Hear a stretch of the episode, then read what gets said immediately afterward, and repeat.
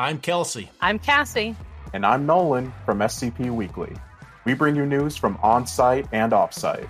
And we share your love for the creative community that surrounds the SCP Wiki. Join us on Tuesdays for new episodes, wherever you listen to podcasts, or on YouTube at SCP Weekly. The file you are about to hear has been thoroughly scrutinized by the Ethics Committee and approved by the O5 Council for release to trusted associates of the Foundation. This is SCP Unredacted.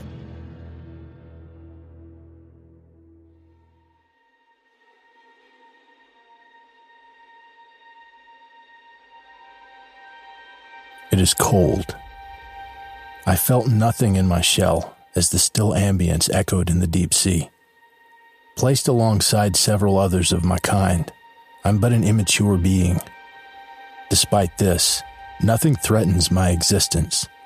Baffling as it is, I was left alone. Together we sit, line by line, embryo by embryo. There were hundreds, if not millions, that lay amongst my shell. And yet, Mother never came back.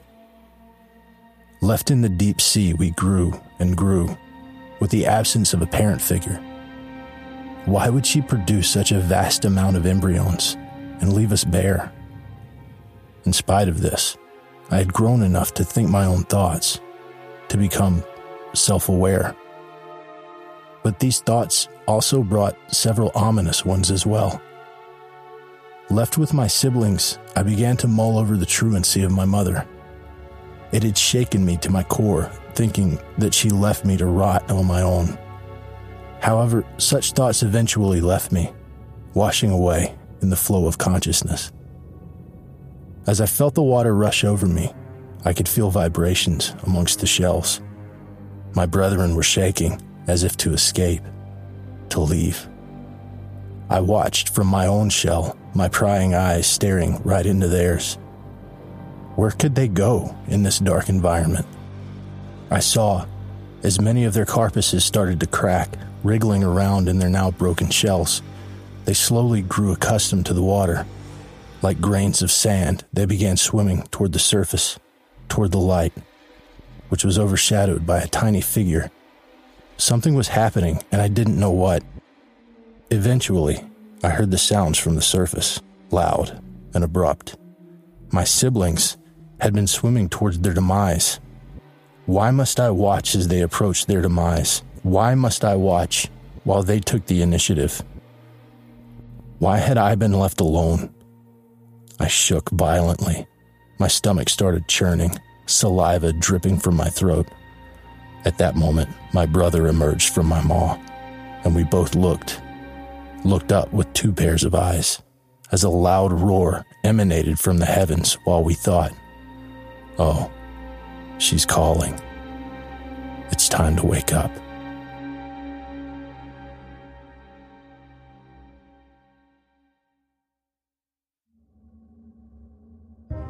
Thank you for listening to this podcast. If you like what you hear, follow the link in the description to patreon.com slash scpunredacted and help support me by becoming a patron for as little as $3 a month.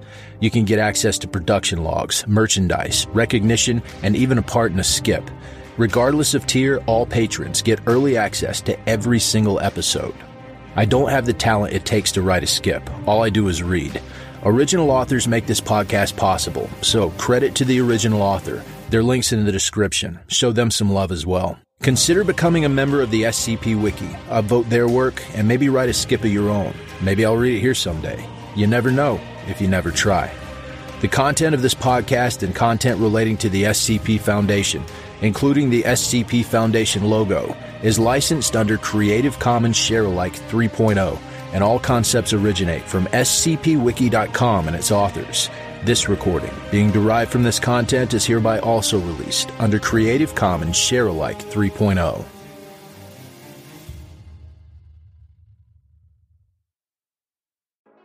I'm Grigori Karpin from Simply Creative People, the podcast where we discuss GOIs, canons, and stories from the SCP Wiki, and we try to recommend things for all fans of the Wiki, new and old.